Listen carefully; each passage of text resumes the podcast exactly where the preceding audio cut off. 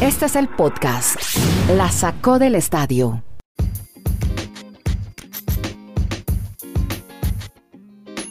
Episodio 277, contamos historias de deportes americanos en 20 minutos desde Estados Unidos, Colombia y Chile. En Chile está Andrés Nieto Molina. Ya saludo a Kenneth Garay a Dani Marulanda porque hay mucha información de fin de semana de Major League Baseball. Transcurre esta temporada, la temporada anómala. También informaciones de la NBA, de jugadores que tuvieron que ser sancionados porque estaban en un striptease. Ya les contamos esta historia. ¿Se acuerdan de aquel médico que se fue a atender la primera línea que era futbolista de, de, la NFL. Bueno, hay información sobre él, tenemos historia, Kenny. Y además el Rey del Lato llega con todos sus datos e informaciones sobre las ligas de Europa, descensos, ascensos en la Premier, campeón en Italia, la Juve, a quien saludamos en este podcast, la sacó del estadio. Magnífica transmisión que vimos ayer al lado de Memo Celis a Kenneth Garay, a través de ESPN, un gran juego en el Dodger Stadium. La victoria para el equipo de San Francisco, los gigantes, visitando a los Dodgers. Kenny, usted acaba de llegar, sale del estudio de ESPN para contarnos en el podcast, la sacó del estadio el juego de ayer. Además le dio buena espalda a un jugador colombiano. Hola, Kenny. Fue figura eh, Donovan Solano. Ya les va a contar Dani Marulanda todo lo que hicieron los colombianos y muchísimas gracias, eh, Andrés. Lo bueno que estoy aquí en mi casa, esta casa a la que ustedes me invitaron y de la que no me voy más, la sacó podcast.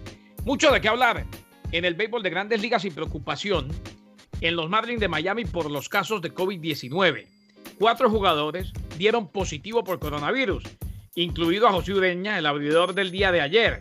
Los Marlins eh, no contarán con los servicios del catcher Jorge Alfaro, que fue colocado en la lista de lesionados antes de la apertura de la temporada del viernes, tampoco del jugador de cuadro Garrett Cooper, el jardinero Carlos Ramírez y Ureña, la noticia de las pruebas positivas entonces la reportó. El primero en reportarla fue Robert Murray. Quedaron en Filadelfia algunos jugadores en cuarentena.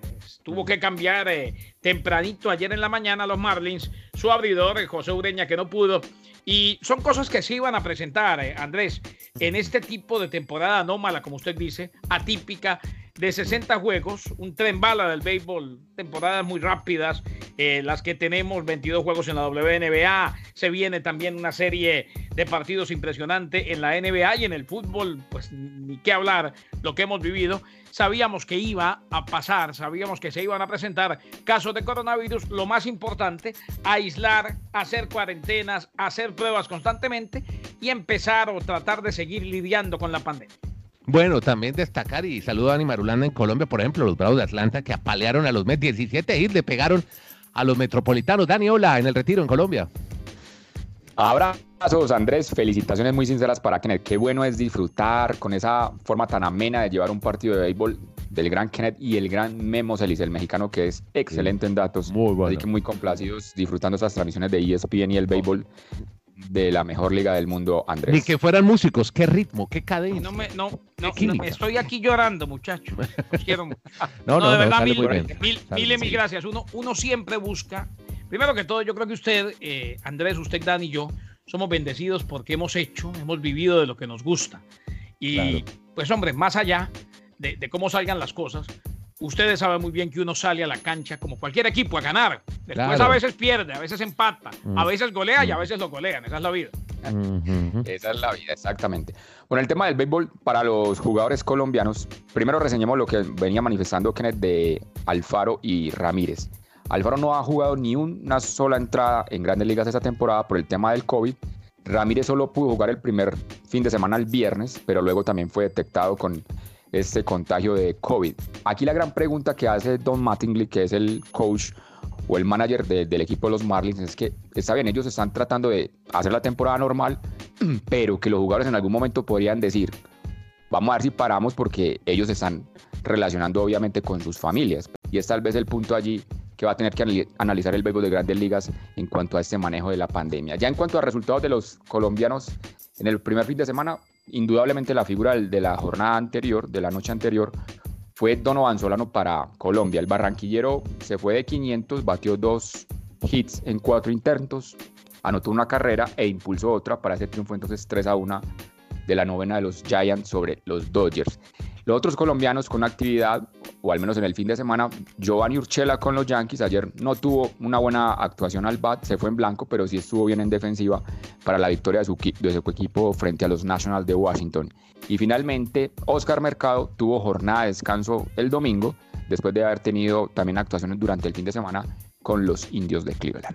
Sí, no, Y- le iba a y le decir a dejo- Dani que hay un colombiano en Arizona también que le va muy bien, hombre. Sí, Exacto, ya después de dejar el tema de los jugadores, de los peloteros, esto es histórico y sobre todo en la costa caribe se ha recibido muy bien la noticia que el día anterior Luis Felipe Urueta, este coach que apenas tiene 39 años, hace parte de la organización de los Diamondbacks, pues ayer le tocó encargarse del equipo de Arizona porque el manager o el coach oficial del equipo, pues fue expulsado, entonces le tocó las últimas entradas desde la quinta hacer el manejo en esa función de Pipe Urueta. Siempre ha sido un sueño, eh, pues uno está en las grandes ligas y dos, ya cuando uno está en las grandes ligas, pues dirigir un partido es, dentro de lo que es un entrenador, pues prácticamente esa es la meta a la que uno quiere llegar y se me presenta la oportunidad, eh, se gana el juego y bueno, por ahí se me anota la primera victoria y, y nada, para, para el recuerdo y, y obviamente eh, agradecido del esfuerzo que hizo el equipo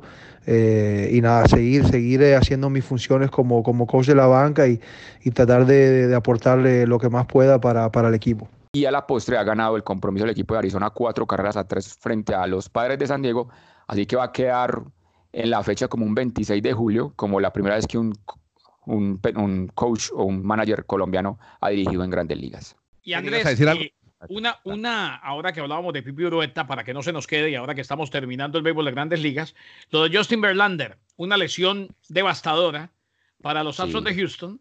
Sin embargo, y pese a que ya dicen que se pierde el resto de la temporada, eso fue lo que se filtró, Verlander salió al paso del reporte que indica que no estará más en lo que queda de la temporada del béisbol de grandes ligas. Publicó Verlander en Twitter que no es preciso. Hay tensión en el antebrazo, espero que con algo de descanso sanará y podrá regresar pronto. Gracias por los buenos deseos. O sea, eh, el diario Houston Chronicle había citado fuentes con conocimiento de la lesión de Verlander y dijo que se perdería el resto de la campaña. Antes de que publicara el tweet, Dusty Baker, el manager de los Astros, también contradijo el reporte y señaló que se perdería un par de semanas y entonces van a volver a evaluarlo. Lo cierto es que Justin Verlander tiene una lesión devastadora para los Astros de Houston, el equipo que se quiere lavar la cara después del escándalo del robo de señal.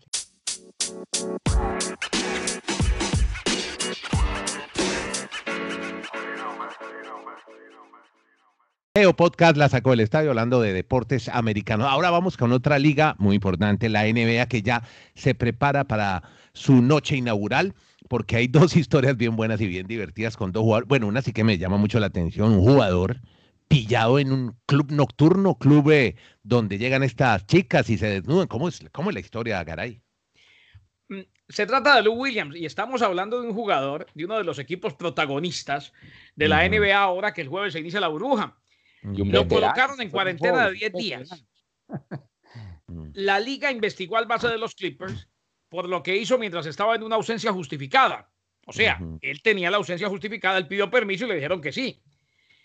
Eh, se anunció la cuarentena tres días después de que fuera fotografiado por un rapero, usted lo debe conocer, Andrés, Jack Harlow, en un club de sí, en Atlanta. Ajá. Harlow publicó la foto y rápidamente la borró de Instagram. Y luego Ujú. tuiteó. Esa foto que publiqué fue una foto vieja de Luis. Yo es que lo extraño, lo estaba recordando y publiqué la foto. Pero Williams en la foto sale con una bebida y la máscara que da la NBA. O sea, la misma máscara que le habían dado en eh, Orlando, en la burbuja de la NBA. Así pues que después de ser entrevistado por seguridad de la NBA, él inclusive lo admitió. Les dijo que estuvo por un corto tiempo, por muy poquito tiempo, en el club de striptease eh, en Atlanta. El club se llama Magic City, pero según él no estaba el rapero. Lo cierto es que tiene cuarentena de 10 días. Dijo que se iba, ausencia justificada, quién sabe qué dijo, algo familiar, alguna cuestión, y terminó visitando el club de garay. Garay, pero es que está bien que estos jugadores vivan en otros mundos que parecen a veces inalcanzables, pero es que ir de Orlando a, a Atlanta no es como ir allí de. No, y además que, ¿Cómo no, y que en Orlando debe haber clubes muy buenos también de estos, ¿no? No, Más pero cerca. A, a- a mí lo que más me sorprende es que el hombre confiesa y dice, pero ahí no estaba Harlow. Ah, O sea, si ya confiesa, maestro, diga, sí, Harlow me tomó una foto y ya, hasta luego. Sí, venga, eh, Marulanda, ¿a Wi- Williams le hará falta a Kawhi en los Clippers o no? Porque son dos partidos en los que no va a estar. Es un jugador veterano. De la, bueno, a mí eso, me eso parece ayuda. muy Una- lamentable. una- un equipo que tiene fuerza para llegar a la final esté en esas. Una de último momento. ¿Qué pasó? Reporta Memo Celi de ESPN. Malas Bueno. noticias. Los Marlins tuvieron más casos positivos de COVID-19 Upa. y su juego de hoy ante los Orioles ha sido cancelado. Situación Claro. extremadamente delicada. Ah, caray. extremadamente delicada. Un, un, un Fuenlabrada en las grandes ligas. Hablo del equipo español de fútbol de la segunda división que también tienen múltiples contagios de COVID y no pudo jugar su último partido de segunda división en España. Hay otra historia de un lituano, Porzingis, ¿qué le pasó en la NBA? Kenny. ¿Cómo le parece lo de Kristaps Porzingis? El eh, lituano, el mismo que estuvo en los Knickerbockers de Nueva York, eh, está obligando a cuarentenas de un día, la NBA, a los jugadores que se olvidan de sus áreas designadas para la prueba diaria del coronavirus. Kristaps Porzingis de los Dallas Mavericks es el último en recibir esa penalización. El letón se perdió el partido de Dallas debido a esa situación. Se olvidó de hacerse la prueba. Cuando eso sucede, por razones de seguridad, no puede unirse al equipo el día siguiente dijo Rick Carlisle, el entrenador de los Mavericks de Dallas, en un comunicado. Se está volviendo a evaluar y se cree que podrá volver a unirse al equipo en algún momento el día de hoy.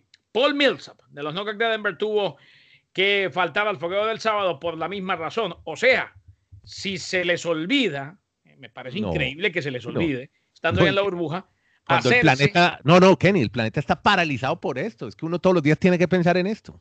No, no y, no, y además en la burbuja me imagino que les dicen, vea maestro, aquí está su horario, 9 de la mañana examen, 9 y media reunión, 10 de la mañana práctica, otro examen a las 3, bueno, algo por el estilo, ¿no? Resulta que al hombre se le olvidó por Singis cuarentena de un día. No, qué, horror.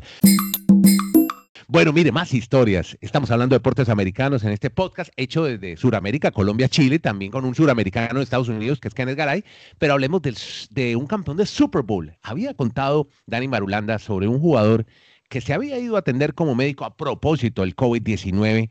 Este, ¿Qué? Este se presenta ahora al campo de entrenamiento con los Kansas City Chiefs, con su equipo, Dani Marulanda. Andrés, sigue esta historia llamativa de Laurent Tardif, que es un liniero ofensivo del campeón del Super Bowl de los Kansas City Chiefs.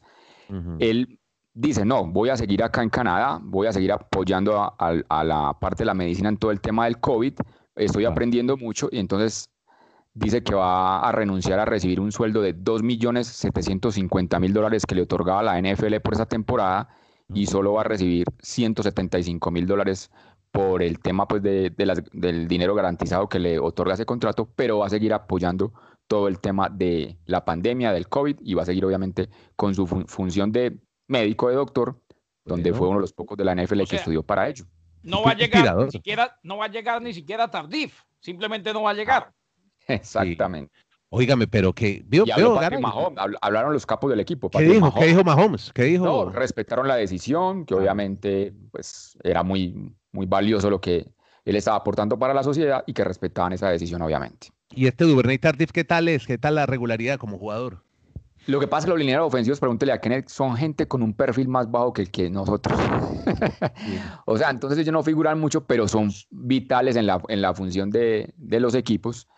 Entonces uno dice, ¿qué tal? Pues siempre le dio protección a, a Patrick Mahomes, entonces ya uno con eso le dice todo. Los, los linieros ofensivos son los héroes innotos del fútbol americano. Sí, sí. Bueno, bueno, es un héroe y este es un héroe en la vida real. De 2.75 millones de dólares a 150 mil dólares.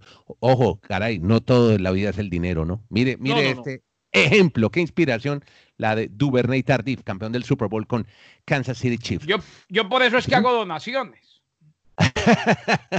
Pero tiene que decirnos a dónde, ¿no? A la iglesia, a la sus- iglesia. a- a los hijos de Garay. Bueno, Podcast La Sacó del Estadio. En Twitter, arroba La Sacó Podcast.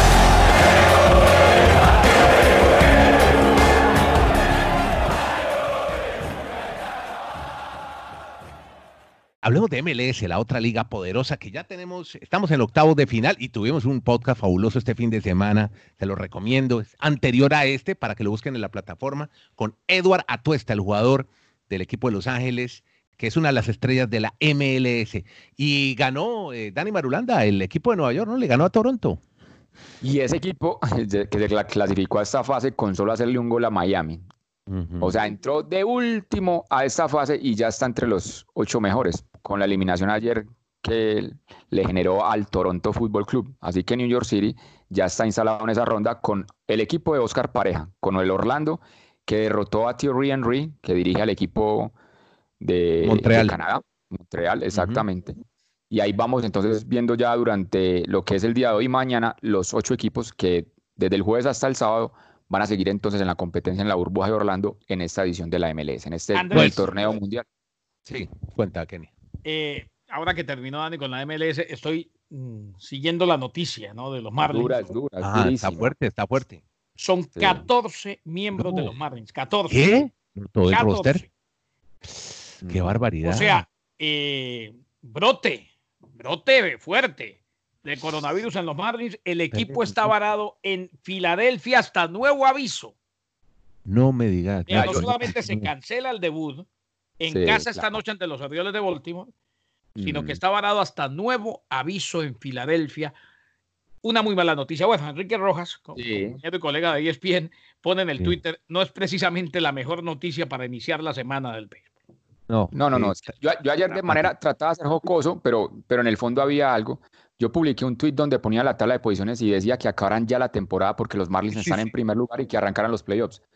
Es que el tema del contagio se veía prever esa situación. ¿no? Es Pero muy ¿Cómo en el juego se ve- en el juego se vislumbraba algo? ¿Usted que lo vio, Dani?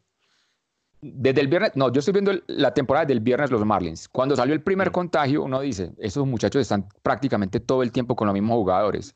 El sábado aparecen dos más, el domingo otro más. O sea, media hora antes de que lanzara Ureña le avisan, no puede jugar. Ya iban cuatro el domingo y ya, pues lo de hoy ya, Kenneth lo está No. eh, explicando que no había otra manera. Yo ya me pregunto, los Marlins probablemente podrían quedar sin temporada. Porque es que es prácticamente todo el Sí, equipo. no, no tiene, La- la- el no roster tiene es de 30 jugadores y ya que, aunque hay que ah, especificar que me imagino que también debe, debe ser gente del staff entre esas 14 personas hoy con contagio. Sí, claro, habría que especificar de los 14 Sí. cuántos son peloteros. Pero es que el, el problema va más allá. Supongamos que saquen a los Marlins, se quedan sin temporada, cosas que pasan en tiempo de pandemia, vamos aprendiendo día a día y toca, ¿no? Eh, El problema, como dice Dani Andrés, es que el béisbol no está en burbuja. Claro, ¿no? Están de Entonces, ciudad en ciudad. Eh, eh, para pueden para sacar un equipo dos, pero ¿qué tal que llegue eh, eh, eh, en el partido 30 un tercer, un cuarto, un quinto equipo? Más casos en diferentes equipos, les toca cancelar la temporada porque no están en burbuja. sí, Y ojo, ¿sabe quién está mirando muy de cerca? Me da la impresión, compañero. No me da la impresión, la, lo sé. la NFL. La NFL está está diciendo, preocupadísima. nos va a Mm, tocar burbuja. sí. Nos va a tocar burbuja, no hay otra. Y un, último detalle. Ayer nos llamó mucho la atención en la rueda de prensa de Mattingly que se vio tan parco a- al hablar con los periodistas. Y, y a mí me parece que fue muy claro cuando él dijo, hay que esperar la decisión de los jugadores porque es que están en contacto con sus familias. Y eso ya sí pone la situación en otro, en otro tema. Si ellos estuvieran solo, como decimos, en burbuja, ellos solo concen- concentrados, sería muy diferente, pero es que se están moviendo por todas partes. No, y además que podría haber preocupación en los Phillies de Filadelfia también, ¿no? Podría haber contagios en ese equipo.